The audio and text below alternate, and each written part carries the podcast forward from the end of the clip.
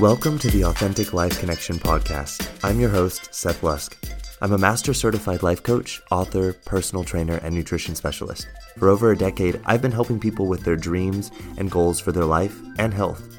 I spent many years watching people get frustrated with their journey in life and giving up on taking actions towards their goals. So I dug in deep to find answers to why so many of us face this same frustration and struggle in life so, in this podcast, we're going to dive in deep on topics surrounding what it means to consistently live a fulfilling and authentic life, where you are unstoppable in taking action towards your dreams and goals. So, the only question is are you ready to start living your most authentic and fulfilling life once and for all? Then let's get started. Shall we?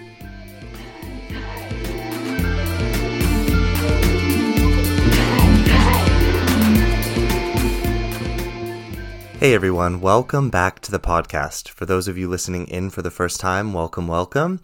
You picked a fascinating episode to join in on for the first time. I am going to say, if this is your first time listening in, though, that you might want to go back and listen to last week's episode because this week we are continuing our three part series on leadership, and today is part two. So, what we talked about last week is going to help make sense of a bit of what we're going to be talking about this week.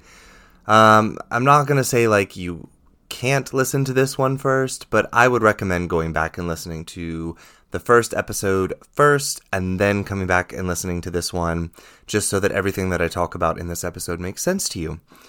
Um, yeah, so let's get started. We're talking about leadership again. Last week, I talked with you all about kind of the difference between leadership and management and how we really use these terms kind of synonymously with each other. But it's kind of like what I talked about a few weeks ago when I talked about um, semantics and the word failure. And I talked with you all about how we synonymously use the word failure with what the actual process of learning is and how that's actually problematic for us because then we start associating failure, something that we have a very negative relationship with, with the process of learning. And we start seeing the process of learning as being something that should be this like very neat and clean process that's very secure and blah, blah. And so we talked about that. So, kind of the same concept here in the fact that when we talk about leadership versus management, some of you might think, oh, why does that really matter if I use the word synonymously? I mean, they're close enough. When you manage, you're leading people, and when, you know, you're a leader, otherwise you're leading people. So you could just use. And I, I explained last week why it is important for us to sort of differentiate between these two terms. When it comes to seeing possibility, creating vision of a goal, and then setting a goal and then achieving it, Neither leadership or management is more important than the other, and both are actually needed, but they're also both quite different roles in this process of, you know, having a vision of a direction that you want to go in, creating a clear vision of where you're heading in this direction, and setting a goal and then implementing actions to get to achieving the goal. This whole entire process kind of needs a little bit of a dance between leadership and management. So, like I said, if you didn't listen to last week's episode, go back and listen to it because I explained to you more in depth what the difference is between these two and why that's so important to understand. And today we're going to talk about leadership itself. And we're going to talk about some of the sort of theories about leadership that are that exist and strategies of leadership that exist and maybe how some of us have experienced these theories or strategies in our life and how this might be impacting our own relationship to our role as leader in our own life. Because remember, I talked with you all last week about the fact that every person in life is a leader. And we're going to talk a little bit more about that today. But, you know, I really, I, I hit this home last week when I, I want you all to understand that leaders are not like, our leadership is not like for some people and not for other people. No matter if you take on a traditional role as a leader for a team or a company or, I don't know, in a branch of the government, from politics, and whatever, all of the traditional sort of routes of looking at leadership, whether or not you ever physically take on one of these roles in life is irrelevant to the fact that you will be a leader in your life. And what I mean by that is that as humans, we are responsible for our own personal development and growth. No one else is responsible for that. We can get help with it, and I do recommend getting help with it because so many of us have very dysfunctional models of personal development and growth and you know trying to grow and develop from those models is going to be quite difficult if you don't have someone calling you out on your bullshit there so i do recommend getting help but we're in the end all responsible for how we will approach our own personal development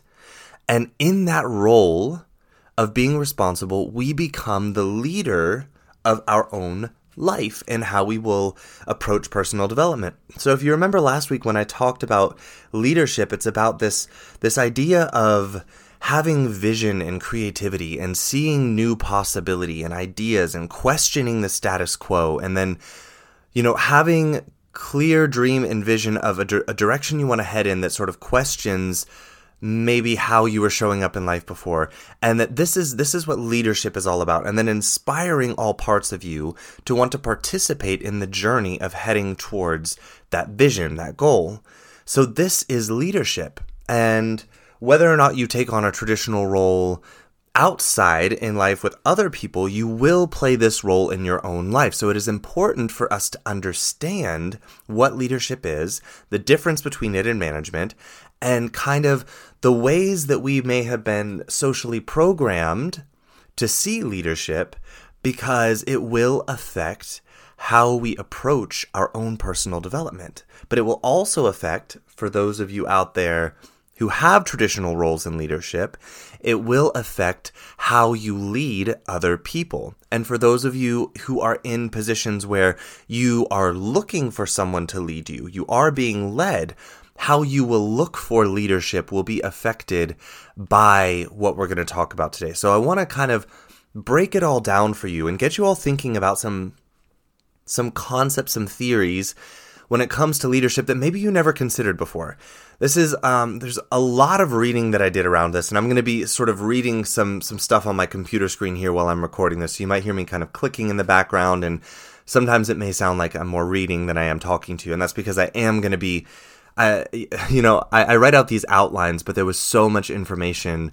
I just decided, you know, instead of me, you know, putting all of this information in my outline, I'm just sitting here with my web browser open on a bunch of articles that I was reading, and I'm just going to kind of like go back and forth between my outline and these to kind of talk with you all about this today.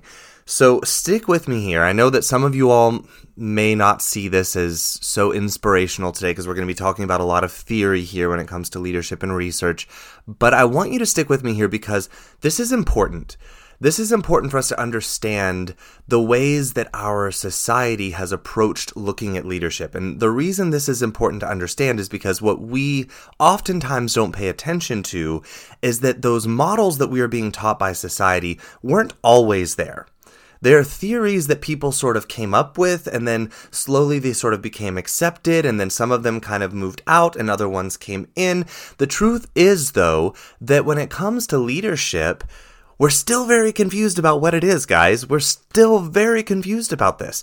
The more I read about leadership, the more what I'm understanding is that when they try and quantify it, when they try and empirically research what leadership is, how it comes about, and you know um, how we define it, it's it's sort of a big question mark right now. And while there's a lot of really fascinating research out there, What's happening though is that all these theories, everyone has like, okay, well that's great, but this doesn't account for this over here. This doesn't account for this over here. So I think for it's important for those of us who aren't actually actively out there doing the research and realizing that the theories that we're living under are just theories and they are incomplete and there are other theories that question them and point out flaws in them, if we don't know about this ourselves, what ends up happening is we trap ourselves in stories and in theories that came from other people without us even realizing that we're doing it, and then we just treat them like they're facts that govern our lives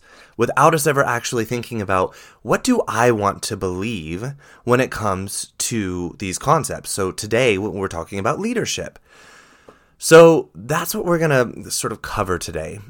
And I want to start off with a definition of leadership so to sort of get us thinking along the lines of a general concept of leadership so that we can sort of look at some of the theories, some of the strategies of leadership, and see how they fit into this definition. And some of them actually don't very well. And I, I, feel like a lot of us have adopted some of these theories that don't actually fit the definition of leadership, and that they come from an era when leadership and management were being looked at very synonymously and weren't being considered as two very different functions, which a lot of the research now is pointing at the fact that it's important for us to see them as two very different functions, and that trying to lump them together creates a lot of inefficiency, a lot of ineffectiveness when it comes to group work and maximization of processes and how leadership functions. So, what is leadership? Leadership is basically a it can be defined as a process of social influence, inspiration, trust, and understanding that maximizes the efforts of a group to want to contribute to a common idea, goal, or vision. And this applies to our personal development too, because as I told you all last week, if you can sort of imagine you you have like an internal team an internal family an internal kind of community that lives within you. You have like your inner child your inner father your inner mother. You have your you know um, higher self. You you have sort of bits and pieces of you parts of you. You're a very complex being. You're not just surface level you know, I'm this one dimensional thing in life. We are very complex. And so we sort of can imagine that we have this internal team as well. And that us as leaders in our personal development, we lead that team, meaning we want to inspire that team. We want to influence that team. We want that team to trust us and being able to decide where we want to go and why we want to go that way, and then take action to consistently move in that direction which is why I coach in authenticity because many of you out there aren't doing this. You aren't leading your personal development. You're letting stories from other people lead your personal development and then feeling unfulfilled and trying to escape your life because you feel stuck in these boundaries of life that someone else handed to you and they're not authentic for you. And so you just feel like life is this thing that you just constantly have to deal with and try and get through and escape. So, yeah, anyways, when we talk about leadership, it is this process of social influence, inspiration, trust, and understanding that maximizes the efforts of a group to want to contribute to a common idea, goal, or vision. Big words that I want you to pay attention to in this definition are inspiration and trust. Okay? And also understanding. So we have influ- we have inspiration, trust, and understanding. Those are big words that I want you to think about here. So when we talk about the word inspiration. We're talking about this idea of filling someone with confidence or desire to want to contribute to something or to do something. That is what we're talking about when we talk about inspiration. It's this behavior that we can exhibit that sort of when someone observes it or is around it and aligns with it, it fills them with this confidence and this desire to then want to go out and do something. It stimulates um, greater and higher activity in a person and wanting to participate in something. Okay, so that's what we're talking about when we're talking about inspiration. And, you know, when we talk about trust, it's about feeling as if we understand something, which we also said understanding is a big word, and that we believe in it, and that there is certainty there, there is security there. So when we talk about trust, this is involved in leadership. So we want, when we're leading or when we're being led, we want for there to be inspiration, trust, and understanding. So keep that in mind as we sort of go through this next part of the episode. We're going to talk about some of the models and theories of leadership that have existed kind of throughout human history. And some of these models, they go all the way back to, I'm talking like ancient Greece. So models of leadership were being sort of researched and looked at, you know, all the way back in times of ancient Greece. So some of these models are really quite old. Um, and the first one that I want to sort of talk about is called uh, the trait theory. And so when we talk about the trait theory, it's this idea that the reason why, or okay, so when we're talking about theories of leadership, basically the question that they're trying to answer is like, why does leadership happen? Okay, so when we we we have people that we might look at as leaders, we might even have a team that we look at as the leaders or whatever. But why does leadership happen? This dynamic of either one person or multiple people sort of being seen as uh, something that is inspirational, that is trustworthy, um, and that we understand, and that influences a larger group of people or another group of people to want to participate and, and put their efforts into contributing to a common idea, goal, or vision. So this is what these these theories are attempting to answer is why does this happen? Like why do we have leaders? Like why isn't just everybody kind of doing their own thing? Um, and I think one of the one of the the big reasons has to do with our biological design for you know the fact that we are very social beings. Like biologically speaking we are engineered in a way in which our brain rewards us for social behaviors so, in other words, being part of a group, being close to other people. We have, you know, oxytocin is sort of that community hormone. It's that that human connection hormone, and we we receive that reward. We also have um, dopamine that we receive in response to certain behaviors that we perceive as giving us an advantage in social situations. So, we are biologically engineered to be social creatures. And I think this has something to do with why leadership kind of arises. But that's kind of that's one tiny part of of my theory there.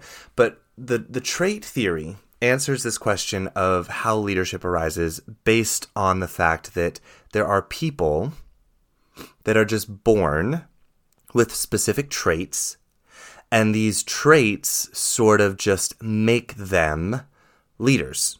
It's basically like if they are born with traits like intelligence, um, extroversion, openness to experience, um, self efficacy, um, ability to adjust in certain situations, conscientiousness. Um, we might also have like assertiveness, dominance. So you have these these traits that certain people that they have this theory that people have these traits, and if they have these traits, they will become leaders. That's basically what the theory is saying is that leadership arises from the fact that some people are born with these traits. Um, and some of the traits they they have like the big five personality traits, which uh, fall into things like like I mentioned earlier, like intelligence, extroversion, conscientiousness, openness to experience, general self-efficacy, self-confidence. Um, so this is kind of like the trait theory: is that leadership arises because of the fact that certain people are born with certain traits, and that therefore they will like arise into leadership positions eventually in their life just because of these traits that they were born with. Now, I find this theory interesting because you know, when we look at leadership, a lot of leaders embody, you know, we can sort of look at them and see that there are specific traits that tend to um, be embodied by people that we see as being leaders or people that arise to leadership or people that see themselves as leaders sort of embody these. So I can kind of see where this theory comes from, but there's also a bit of a problem with this. And I feel like a lot of people subconsciously sort of adopt this model in in partiality when it comes to their concept of leadership. The reason I see this as being problematic is the way that they talk about this is that people just have these traits. And that having these traits means they will become leaders. Two problems with that. Number one is that traits are something that we can develop. So just because someone, you know, at the age of 15 isn't so assertive. Or maybe they have issues with extroversion. They're more of an introverted person. Then, um, you know, th- that's like saying, okay, they can't be a leader because they don't have these traits, which is problematic because of the fact that many people who in history have, you know, been what we would call successful leaders may have developed these traits later on in life out of choice. Um, and we're going to talk about some some other reasons why this might happen. But so this this trait theory has some holes in it because it insinuates this idea that also traits are fixed, that people are born with traits and that they're fixed, and that it will mean that, you know, some people will be born as leaders and some people will not. So the problems with that are that this this promotes a fixed mindset. So it promotes this idea that either you're born with the traits of being a leader or you're not, and there's nothing you can do to change that, which is kind of some crap because we know now that you know traits such as assertiveness, um, extroversion, conscientiousness, these are things that people can work on. These are things that when when someone wants to develop them in their life, they can develop them. It's not like you're born with X amount of this and that's that's all you're just going to ever have. So these are things that people can develop later on in life and this this theory sort of neglects that idea. And it causes a lot of people when it, comes to this approach to leadership to sort of dismiss themselves as being possible leaders and also to dismiss other people from, you know, um, encouraging them and cultivating leadership within them because we see them as being like, oh, they're just not a leader because they don't have these traits. So I think this is a little bit problematic when it comes to that, as well as the fact that it assumes that people that have these traits are going to make great leaders. And that's not always the case. So I, I, think this, you know, one of the beginning theories of leadership, it, it's got its issues, its its holes in it. And I want to talk about this today because of the fact that I want you to ask yourselves how much do you find yourself seeing leadership through a lens of this sort of trait theory, this idea that you know people are born with specific traits that will make them leaders and then other people are born without them and they just won't make great leaders. Okay? So I want you to consider that. How much do you actually sort of follow and ascribe to this model of leadership? And maybe you don't even realize that you do. And I want you to consider how much this might be impacting how you approach your own ability to show up in life as a leader for other people and in your own personal development. And how you may be actually playing a victim in your life in many areas where you could be leading your life simply because you see yourself as not possessing the traits to be a good leader in life for other people or for yourself, and you just need other people to lead you.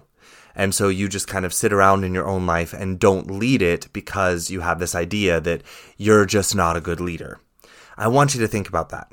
Okay? Because like I said, this this theory has quite a bit of holes in it. And I think that because of the fact that this is, this is one of the original theories about leadership, it exists a lot in social cueing and in a lot of literature. It's sort of insinuated in a lot of ways.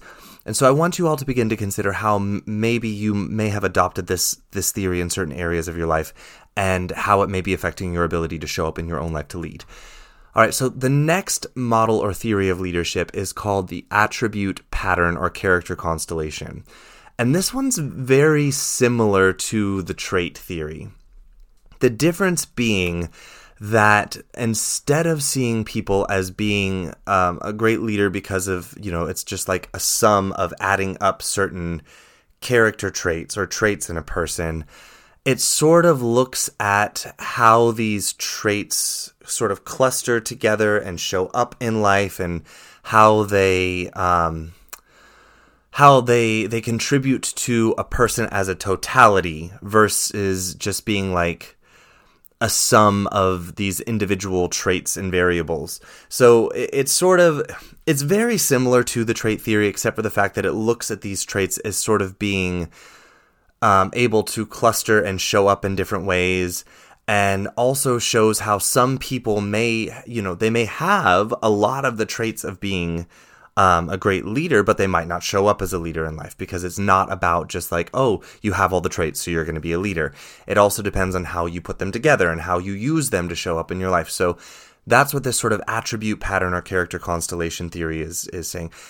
I I like it, but it also again it's going back to this idea that you know it's it's still only certain people that have these certain traits that are going to make good leaders, and you know either you have them or you don't, and either you know, they cluster together in the right way or they don't. And so I, I feel like again we we really want to consider if maybe we have adopted a model of leadership that that buys into this idea that leadership is about just sort of this arbitrary we're born with certain attributes or traits and patterns of traits or attributes and that will make us a great leader or not a great leader. So, moving on to the next one, we have the behavioral theory. So, when it comes to behavioral theory, it's uh, basically the the next step is that they looked at okay, so if it was all about traits, if it was all about attributes, then everybody who had these traits or had these clusters of, of traits that, that made attributes and character traits within them,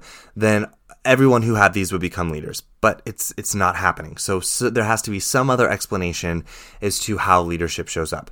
And so they came up with a behavioral model. And basically what what this is doing is it evaluates leaders at the behavior level, so the things that they do. And it breaks down their behaviors into sort of two dimensions. The first dimension being task oriented behaviors. So, in other words, the tasks, the, the, the behaviors that they have surrounding performance and um, you know, seeing goals and moving the, the tasks that they, they do in order to move towards the goal. So they have task oriented behaviors and then they also have social oriented behaviors. So um, the leaders' behaviors that develop interpersonal relationships or that form mutual trust.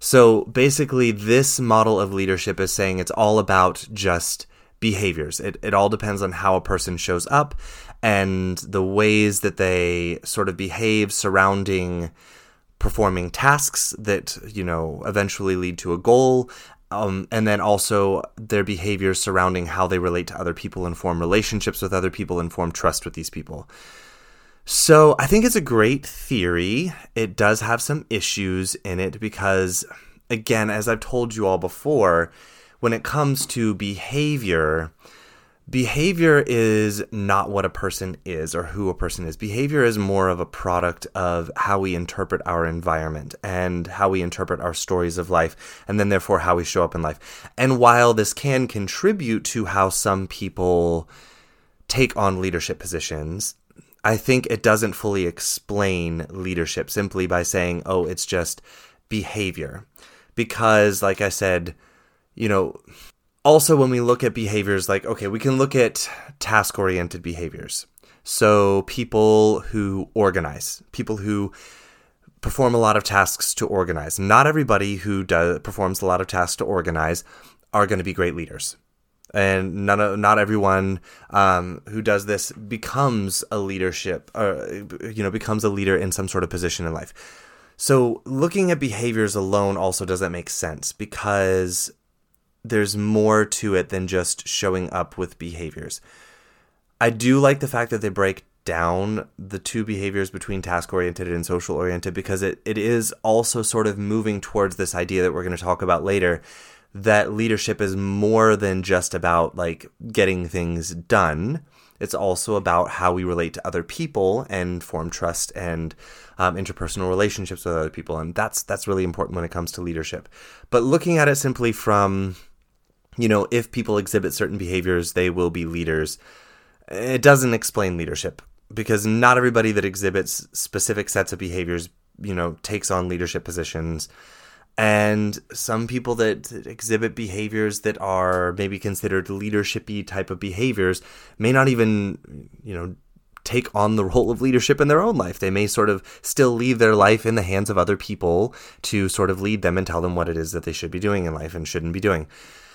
So I think the behavioral theory also is a little bit incomplete. So the next theory that we have is called the situational theory. This one is a bit interesting. I like it. It's has its flaws, but it's interesting to consider. And it's basically, you know, the theories up before the situational theory were basically looking at the fact that the people themselves, with their traits and their behaviors, make leadership happen. You know, it's like they go out and because they do this, they create this desire for leadership. They create this, um, you know, the, this pattern of people looking them to looking at them to be led, and it's about the person.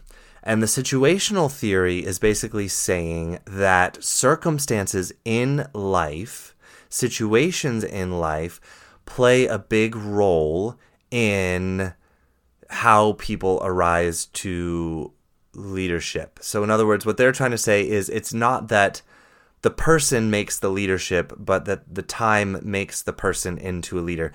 And this is interesting, but I also want to caution a little bit here because of the fact that, you know, when if we if we look at it too much in in this idea that situations make us do certain things then we become sort of like a victim to circumstance in our life you know i can't be a leader because i didn't grow up in xyz like this person did um, and you know, so therefore they can be a leader, but I can't because I didn't have those same experiences in life. So I think we need to be careful with this theory in the fact that while situations can be interpreted in certain ways and influence people to want to take on this this role of leadership in their own life or for other people, um, it can also get a bit sticky in the fact that it can create this idea, this sort of victimhood mentality in life that leadership happens because certain people were born in certain situations. And if you weren't born in those situations, then you're just not going to become a leader. So that's the situational theory. The next theory we have is called the functional theory, which is very similar to the situational theory, but it more so applies to it sort of narrows it down to within groups. So instead of looking at life as a whole, the situations of life as a whole, and being like, these situations of life as a whole can sort of influence a person to take up their traits, take up their attributes, take up their behaviors, and then take on leadership roles in life. What this is saying is that it's almost like leadership arises out of necessity within groups. So, like, groups have goals, and because they have goals, they need a leader to be able to pull them towards the goal. So, leadership arises simply because we have these functions within groups that need to be filled by people, and this sort of pulls people into leadership because those functions exist. And so, because those functions exist, people will arise to fill those functions. Yeah, so this is kind of an interesting theory. I think it it lacks quite a bit when we, we talk about the functional theory, but it also makes sense. I think it plays into a lot of the confusion between management and leadership because in this this sort of theory of leadership right here, leadership is all about fulfilling um, you know, the role of making sure that a group moves towards something that's already sort of been established. So the group is already there, it already knows what it's moving towards, and the leader is more like just there to make it happen, like they're a functional purpose. And I see that more as management, not leadership, because remember, leadership is about inspiring people. And so if it's just like there's already a goal that everyone's moving towards, and the leader is more so just the function of they arise to that position that organizes everything and brings order to the chaos and moves everyone effectively in that direction. That sounds more like management to me. So interesting theory, but I think it's it should be more applied to management than it should be to leadership. But I think a lot of us carry around this idea of of leadership and I, I want us to consider like how this affects us. I think this is something specifically to look at it when it comes to corporate structures and business structures is this functional theory because oftentimes we look to managers as leaders because they fill this functional role in businesses and then we sort of take on this idea that we're going to talk about a little bit later that this is what leadership is. It's just fulfilling that role and making sure everybody sort of does their thing and blah, blah, blah, blah, blah. And that's more management to me than leadership because leadership is about really having that innovation, questioning the status quo, and like inspiring people to want to move in a different direction than how they were already sort of moving in a direction. That to me speaks more leadership when we look back at the definition of leadership that we discussed at the beginning of the episode, rather than this idea that leadership is just something that arises out of the necessity to fulfill a function. so, the next theory of leadership that we look at is called the transactional theory of leadership. And this one is quite interesting.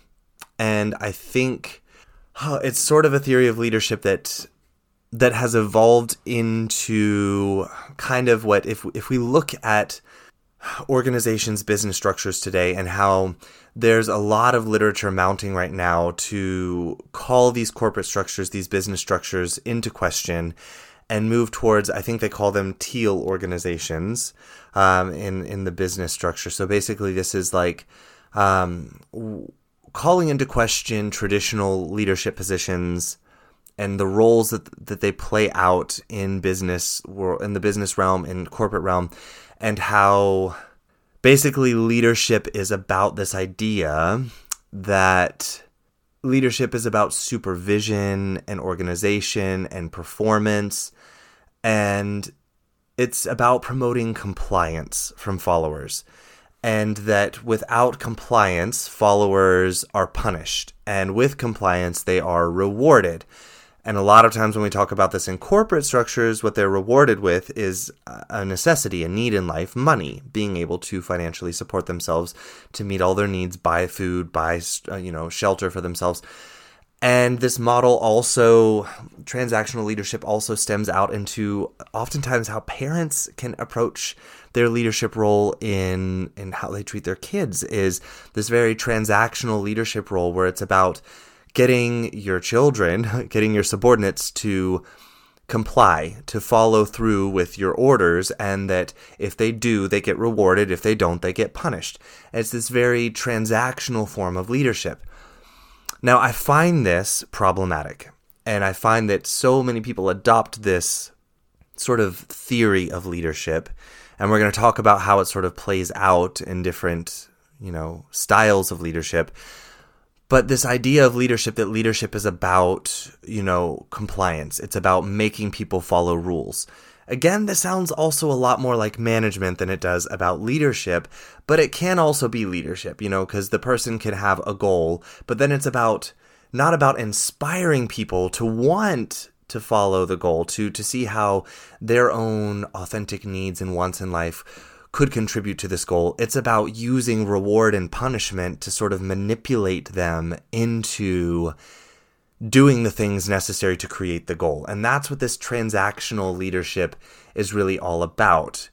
And then we have the next theory, which is transformational leadership, which sort of takes the transactional leadership, but then sort of turns it on its head, where it's about seeing that there is job performance from followers. You know, we want for followers of a leader to take up their tasks, you know, take up the the activities that are going to help bring the goal, the idea into fruition. But transformational leadership is more about serving the group to see what they need in order to um, inspire them to want to contribute to this and to collectively participate in their role uh, in in this the group and to moving towards the the collective goal, the collective vision. So yeah, that's sort of the the transformational leadership versus the transactional. So transactional is about punishment versus reward, and transformational is a little bit more or a little bit less about focus on the the reward and the punishment, and more focused on kind of seeing the needs of the individuals within the group and how do we serve them to promote this idea of them wanting to participate in the, the collective goal. Um, so that's transactional and transformational theory. And then the last theory that we're going to talk about, and I'm only going to briefly touch on this because next week's episode is going to be strictly about this, is the authentic leadership theory. And I saved it for last because you guys know I am an authenticity coach. So um, this is also one of the most, I think, modern approaches to leadership. It's sort of one that is a growing, it's it's a growing field of research when it comes to looking at leadership from the academic perspective and trying to understand leadership. This idea of authentic leadership and the authentic leadership theory um, started arising at the, the end of the 20th century, beginning of the 21st century. This movement towards leadership needing to be something other than this idea of manipulation and getting people to do what the leader wants to be done based on punishment and reward and manipulation and scaring people and forcing them to do things and coercing them into doing things. And authentic leadership, this theory sort of came into sort of explain how it is that we also have leaders that don't do this. They don't coerce people, they don't manipulate people, and they're they don't necessarily have to punish people to get them to want to participate in a common goal. So how is this then? If if the transactional leadership theory is true, if that's how leadership happens, then why is it then that we have leaders that don't need to do these things? And, you know, then why are people using this this model of, of leadership if we know that we don't need to do that for leadership? So authentic leadership is more about leaders that are very self-aware um, and able to trust their own thoughts, feelings, motives, and values. But they're also someone who is very capable of self reflection and responsiveness to feedback about their motives, their values, and goals. So it's someone who, while they're very self aware, they understand what makes them tick and what is important to them. They're also very responsive to receiving feedback and how this affects the people around them and being able to sort of reflect and self evaluate and sort of change course in how they apply their values and how they approach them and how they reflect them to other people uh, in order to resolve conflict within the group that might be holding back growth or movement towards a common goal. And it's about honesty and moving forward with very non manipulative patterns. So, this is like authentic leadership, is this idea that leadership arises because there are people that choose self awareness and um, trust in their own thoughts and feelings and values, and they you know, look to other people and self reflect based on the response from other people. And that this sort of way of approaching their relationships with other people and approaching their own life will stimulate them to rise into leadership positions. And I think this is really very interesting. I love the fact that that research surrounding leadership is sort of moving in this direction and looking at um, how this can be true and why it is that certain leaders don't need to use you know coercion and manipulation and punishment in order to get people to follow through and that leadership can arise simply out of a person choosing to be very confident in how they see themselves and see their values and see how they this connects them with other people and other people's values and then being able to use that to create inspiration towards a common goal where people can sort of pull this all together to move towards something that is common and beneficial for everybody. So that's sort of like the authentic leadership theory. So the the theories of leadership are trying to answer the question of how leadership arises. Um, the next question, or not the next question, but the next area of leadership that I want to talk about today is leadership styles. So, what this means is we have the theories of, of how leadership arises, and these are going to impact the style with which a person approaches leadership. Um, basically, how, if they are thrusted into, if you want to say it that way, or if they choose to arise to, or they find themselves in a leadership position, or they desire leadership um, to become a leader, or you know when when people look to other leaders. Leaders take on certain styles of how they sort of apply their theories of how leadership happens and these styles can can be broken down into into several categories the main categories that we're going to talk about. So the first one is the authoritarian uh, style of leadership.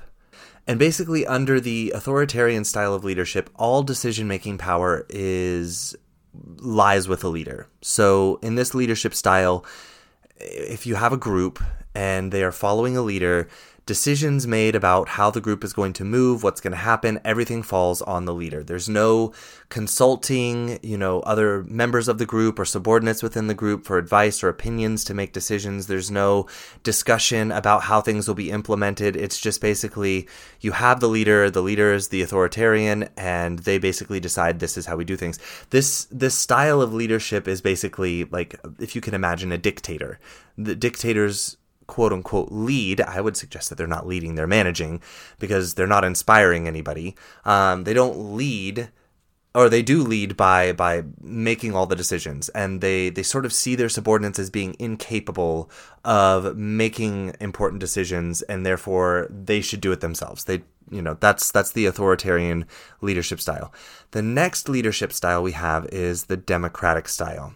So in this one, decision making power is shared between leaders and group members, um, and social equality is important here. So what this means is that while there may be a leader that sort of everyone looks to to sort of direct, and they look to this person to sort of feel inspired and cued in how they're going to show up for the group and, and move towards a common goal. There is sort of still discussion between the leader of the group and the subordinates of the group, and there's this social equality. So, importance of everyone's opinion. Um, in making the decisions of how the group is going to move forward. It's not just the leader making the decisions. Then we have sort of the the next one, which is the laissez-faire, and basically this is leaders that it's almost kind of like if you can imagine the monarchy in the UK. They're kind of there, but they they don't really have any decision making power. They're just sort of kind of seen as being leaders, but they don't necessarily have power to make decisions for the group. Laissez-faire leadership style is basically like the members of the group make all the decisions, and um, you know actions are decided by the group. The leader might they're, they're maybe more there for ceremonial purposes. They they're not really present in um, making decisions for the group and how the group is going to move forward. That's sort of the laissez-faire style of leadership. They completely rely on the group for decision making. Um, you know, maybe the leader signs the documents at the end of the day, but you know they are not the ones who made the decision. The group made the decision, and you know the leader is just the one who signs the paperwork, puts it into writing, and then everyone does it. so that's sort of the the laissez-faire style of leadership. And then we have task oriented. So task oriented leadership is the style in which the leader is focused on the tasks that need to be performed in order to meet certain production goals or goals of the group. So task oriented leaders are generally they're more concerned with step-by-step solutions to a given problem and making sure that deadlines are, are met on time um, and results and targets are sort of reached um, within certain times and that certain outcomes occur. I would say that this style of leadership, like I said, it kind of goes back to what we were talking about earlier. This this sounds more like management to me. But in this style here, basically, there's a lot less concern um, with the with catering to group members this sort of style of leadership is about production goals and just getting people to meet the production goals. So doesn't really matter if you want to do it, doesn't really matter, you know, how you feel about doing it. The leader's job is just to get you to do it. Like we have to get this done by this time and here's what you need to do to do it and what do I need to do to make you do it. So this also kind of falls under that that sort of uh, the theory that we talked about earlier where we're talking about um, transactional. So it's it's kind of like how do I reward you in a way that's going to get you to do the things that are going to get us closer to the goal and how do I punish you if you don't that's sort of that that style of leadership I think sort of arises out of this this theory of leadership that leadership is about transactions it's about you know that there are these these goals that we need to move towards and that leadership arises out of people having the power to reward people for moving towards the goal and then punish them for not moving towards the goal. Um, and that that's why leadership arises. And this style of leadership sort of arises out of that theory that this is why we need leadership and how it arises. So the next style of leadership is relationship oriented. So relationship oriented leadership is about um, focusing on the relationships amongst the group and between the leader and the group. Um, relationship oriented is a lot more concerned with the well being and satisfaction of the group members. So they, they want to know um, that not only are people taking action towards the common goal, but that they are satisfied with how it's being done, that they feel fulfilled in it, that they feel like they're a part of it. You know, it's it's more focused on the how these the certain aspects of the group, certain people within the group relate to the group and come together. That's the relationship style um, of of leadership. Now, what's interesting is that when we talk about task oriented, some of the problems that arise from this task oriented style of leadership is because they they focus strictly on goals and they focus strictly on you know getting people to acquire certain results their struggle point is that the well-being of group members typically suffer and they they end up with group members that feel very resentful, very unsatisfied, and maybe are become harder and harder to motivate to get to do the, the movement towards the goal that is seen by the leader as this is the direction we need to go. You see this a lot in companies that have high turnover rates. So employees that come in, they burn out really quick, and then they just you know replace the employee like a cog in a wheel um, because the the leadership style there is all about okay, we just need to keep moving towards this goal here. This person is no longer going to be a part of that, so we're punishing them by kicking them out of the group, and we'll just put someone else in place that will you know do the job for them and will reward them with X amount of money in order to motivate them to want to do the job. so relationship oriented is kind of like I said, it's more focused on the relationships, like how the people feel that are participating in the movement towards the goal. So, how people are relating to the goal, how people are relating to each other, and how they work with each other towards the goal, and how they feel about these relationships. So, the positives here are that this kind of environment promotes team members to feel very supported and very motivated. So, they want to be part of the team, they want to be part of the work, they, they feel very it, it rewards that part of the brain that produces the oxytocin. It's this idea of being part of the group and being safe within the group and contributing to something that is community oriented, group oriented. And we feel rewarded by, you know, the leader of the group sort of wanting to know how we feel about it. We feel seen, we feel understood within these environments. And so people feel more motivated. There are some ideas that this emphasis, however, might result in less productivity. That's like some people's theory about this. I disagree, and I think a lot of the research now is pointing towards the fact that when people feel like they are part of the group, when they feel appreciated, when they feel understood, we actually tend to be more productive um, and not less productive. So I think that idea is sort of being dismissed that, you know, relationship style is, or oriented leader style is, is going to cause less productivity. I feel like we're sort of putting that idea to rest and not buying into this idea that we need to be task oriented in order to get stuff done. Um, and that without being task oriented, we won't get things done efficiently or effectively. So, yeah, then we have this um, next style of leadership, which is the paternalism. So, paternalism style of leadership um, is it's reflected, it's sort of this like father figure mindset. Um, very similar to the, the dictator style of, of leadership. But I guess there's also this element of hierarchy where it's not just that the leader says what is done and then everybody does it because that's the rule.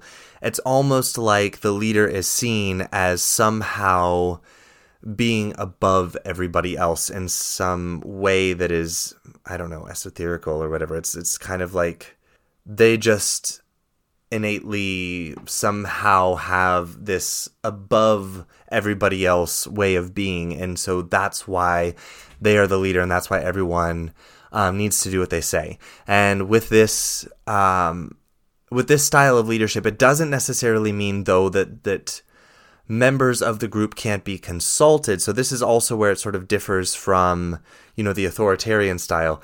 In the paternal style of leadership, while decision making usually ends up falling on the leader, it's not because there's a rule that just states, okay, the leader makes all the decisions, nobody else has any say in it. It's more so because the leader is seen as somehow being above everybody else, being better than everybody else, being stronger, being more, I don't know, innately a leader, and so therefore they are they they should be in that role of decision making. So the the choices that members can choose from tend to be limited because of this idea. And so while the members of the group may think, okay, in theory, I could question here, I could ask questions, you know, I could make some choices here. I don't necessarily have to do everything that the leader is saying that I have to do without question. They feel very limited because of the fact that the leader is seen as somehow being above them in a way that is not tangible for them. And, you know, so they're, they're, the choices that they do have tend to be much more limited than in, say, the relationship style of co- uh, of leadership, or in uh, the next style of leadership we're going to talk about, which is this servant style of leadership. So the servant style of leadership is a little bit interesting. I think it, it has its strong points, but also you know a little there's there's something in it that, that feels a little bit weak to me so the servant style of leadership is basically where it's like there's a group and the group sees that there is a common goal, there is a common idea to move towards, and that the group moving towards that is is about this this common culture, this these common goals. And that the leader's job is sort of simply to be the, the guardian of that that idea that culture, that um, methodology, I guess you could say. So basically, you have the group, and the group agrees that this is the uh, this is the way that we want to believe in this. This is going to be our our common idea. This is going to be our common goal. This is our common methodology, our common culture. And the leader is more so there to serve that purpose. So they didn't arise because you know they they decided that you know I I see this goal and I want to inspire other people to see this goal and follow along. It's more like, okay, there's the group, the group exists, they have a common goal, they have a common idea, they have a common culture, and the leader is more so there to protect that idea, to give it legs, to constantly reinforce it and kind of talk about it and um, re inspire people to remind them, like, remember, this is what we're moving towards. We already agreed on this. And there's that style of leadership that it's about serving the group to remind them, like, hey, this is what you all said you wanted to work towards. So I'm merely here to serve you all and remind you, like, this is what we want to work towards. So here's what we're doing. I'm protecting this idea for you all. I'm, I'm protecting it from outside influence. I'm pr- protecting it from other people within the group calling it into question. That's sort of like the, the servant leadership style. And then we have the last leadership style, which is the authentic leadership style. So we talked about the authentic leadership theory, and then we have the authentic leadership style, which is basically leading leading a group based on this confidence that one has in their self-identity, in their values and how they believe that these values are something that other people can connect to and that contribute to the overall good of humanity. And that the leader is someone who self reflects. So while they have their values and, and sort of their there's I guess their core values, like the ones that are most important for them, and you know they see other people's values. They're also capable of self-reflection, um, you know, coming stemming from like feedback that they receive from the group.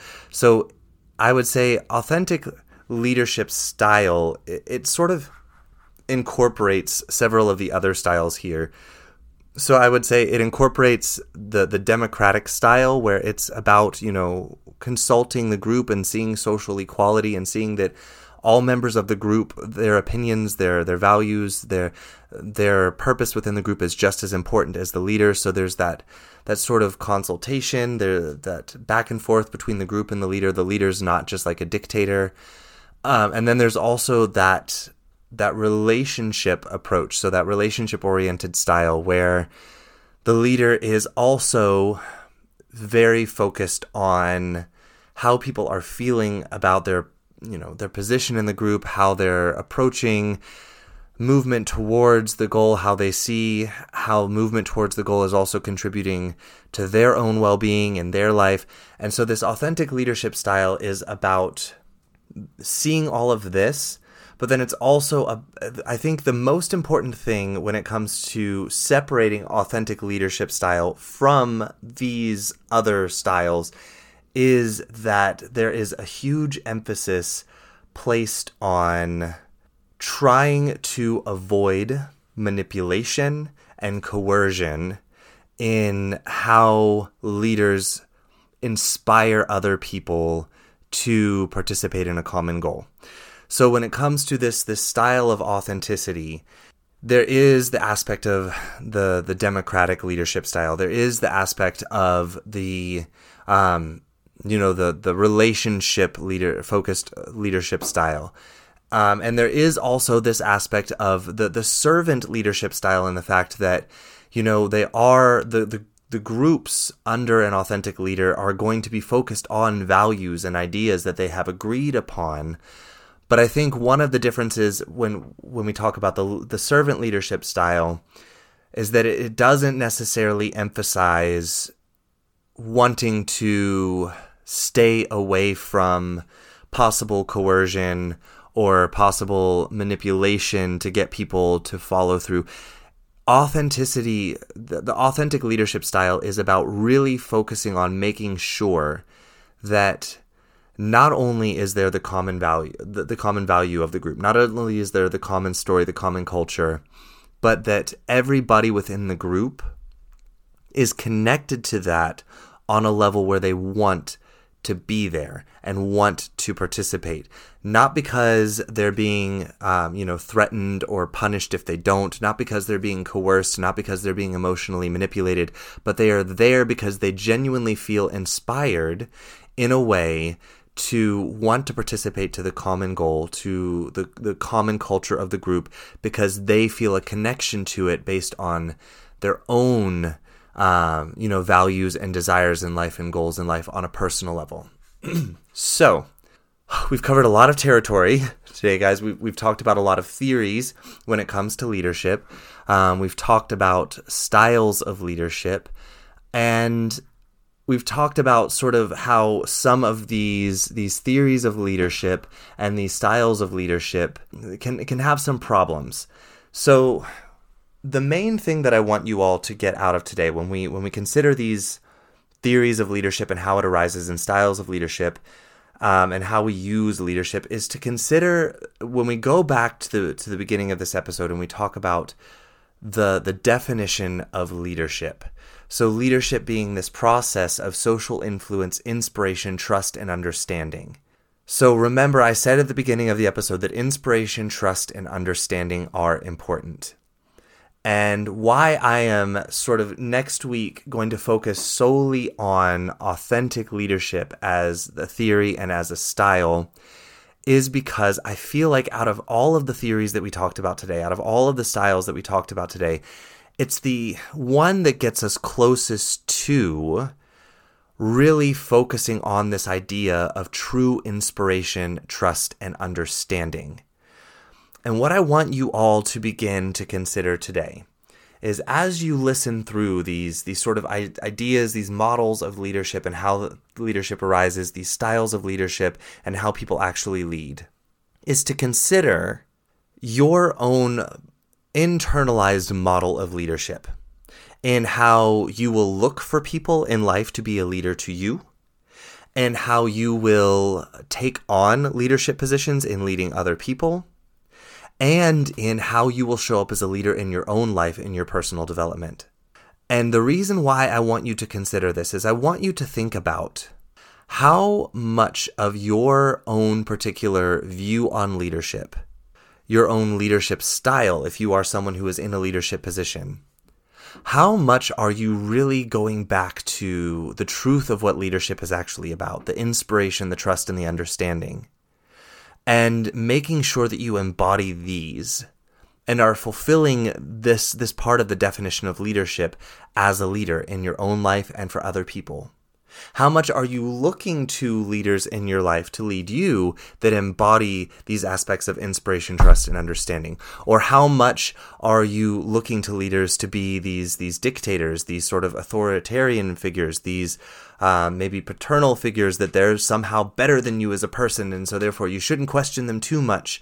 Um, how much are you? How much of your story surrounding leadership really focuses on this idea of inspiration, trust, and understanding? That's the big question I want for you all to think about today, and I want you all to consider. Because of the fact that we have all of this research out there, all of these theories out there about leadership, and they've been around for a very long time, and authentic leadership is something that we're only just now in the last 20 years beginning to consider, which I know for some of you may seem like a long time because that's maybe been as long as you've been alive or even longer. But you know, even though we've only started to to begin to to look at this, I, I want you to consider the that because this is such a new theory, there is a huge body of literature out there. There is a huge culture out there. There is a huge social pull out there for us to look at leadership in ways that, first of all, synonymously lumps leadership in with management. And last week we talked about why that's important to separate out. And we talked about how some of these these theories of leadership here really they do they lump them together when we talk about you know um, the, the situational theory or the functional theory of leadership. These really embody management, not leadership.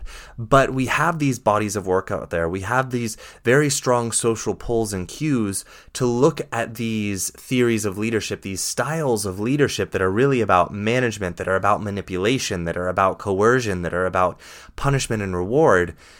I want you all to begin to consider how much of that has influenced you and your sort of style of, of leadership within your own life, within how you will lead other people, and in how you will look to others as leaders.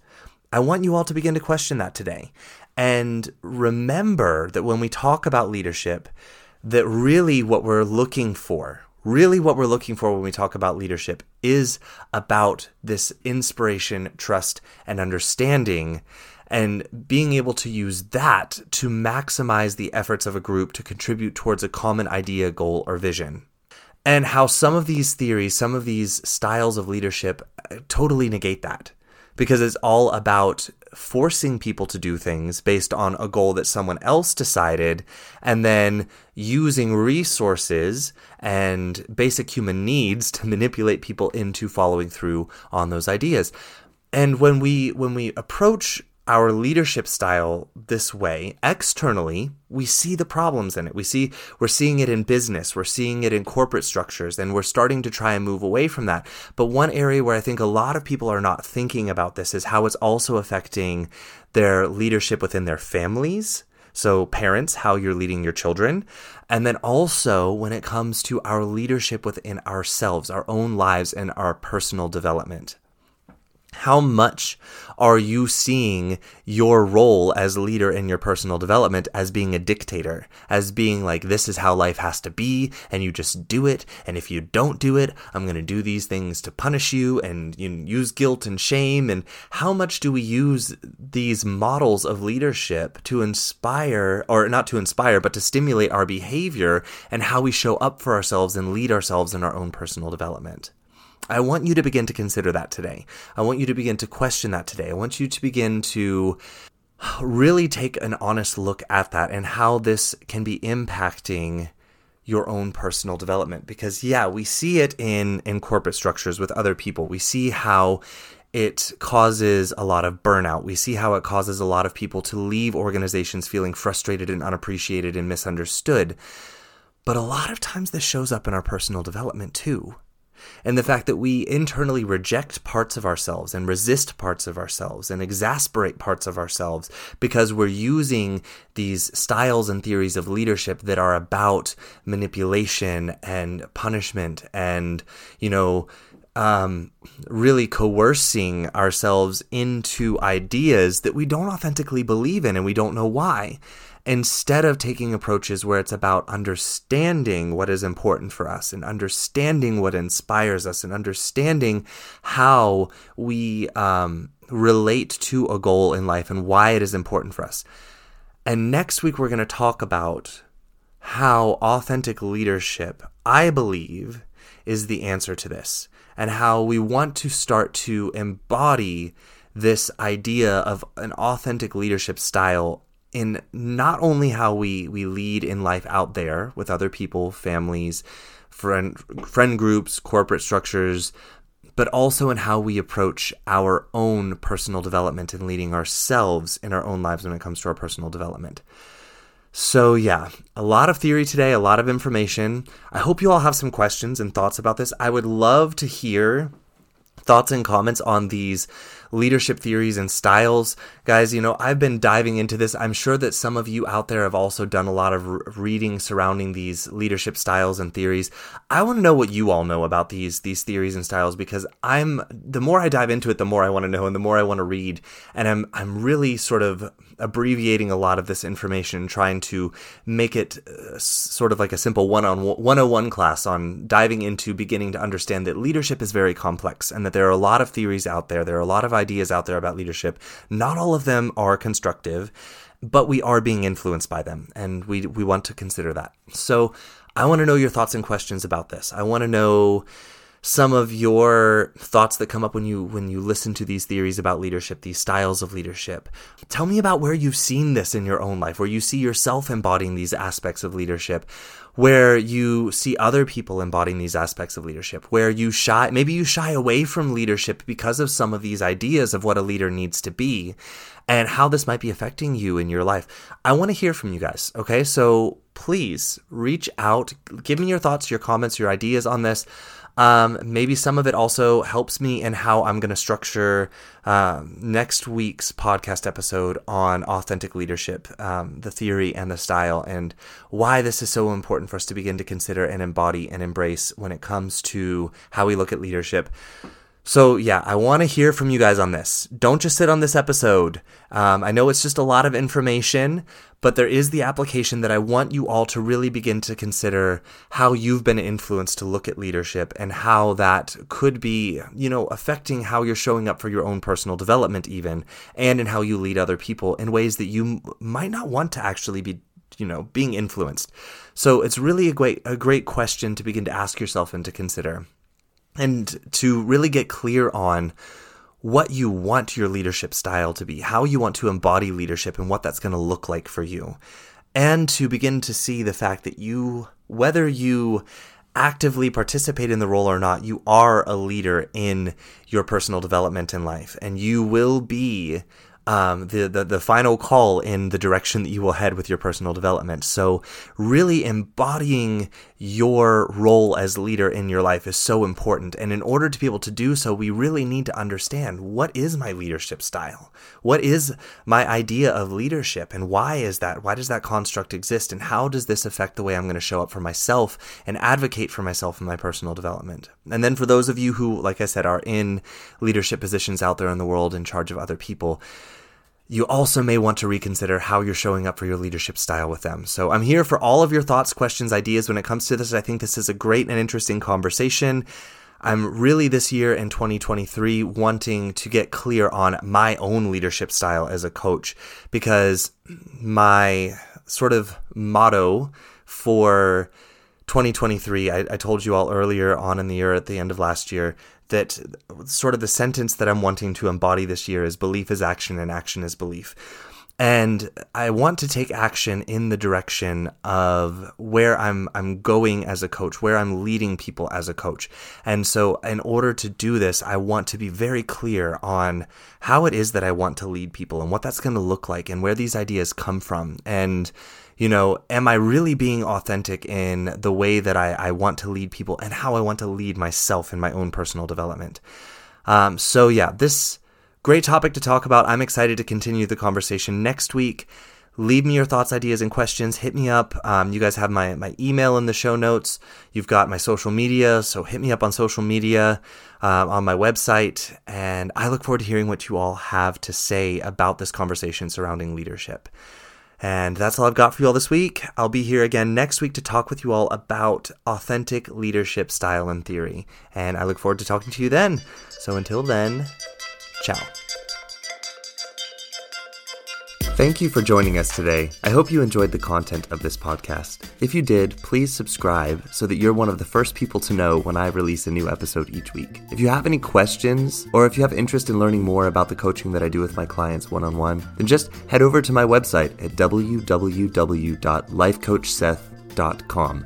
That's www.lifecoachseth.com there, you're going to have the ability to reach out to me for questions that you might have or to book your free discovery call with me to discuss what one on one coaching with me might be like for you. You can also check out and order your copy of my book to get a taste of what I'm all about as a person and as a coach. I'm so happy that you joined us today, and I hope to have you here again next week. So until then, let authenticity be the guide to your most unstoppable and fulfilling journey of life.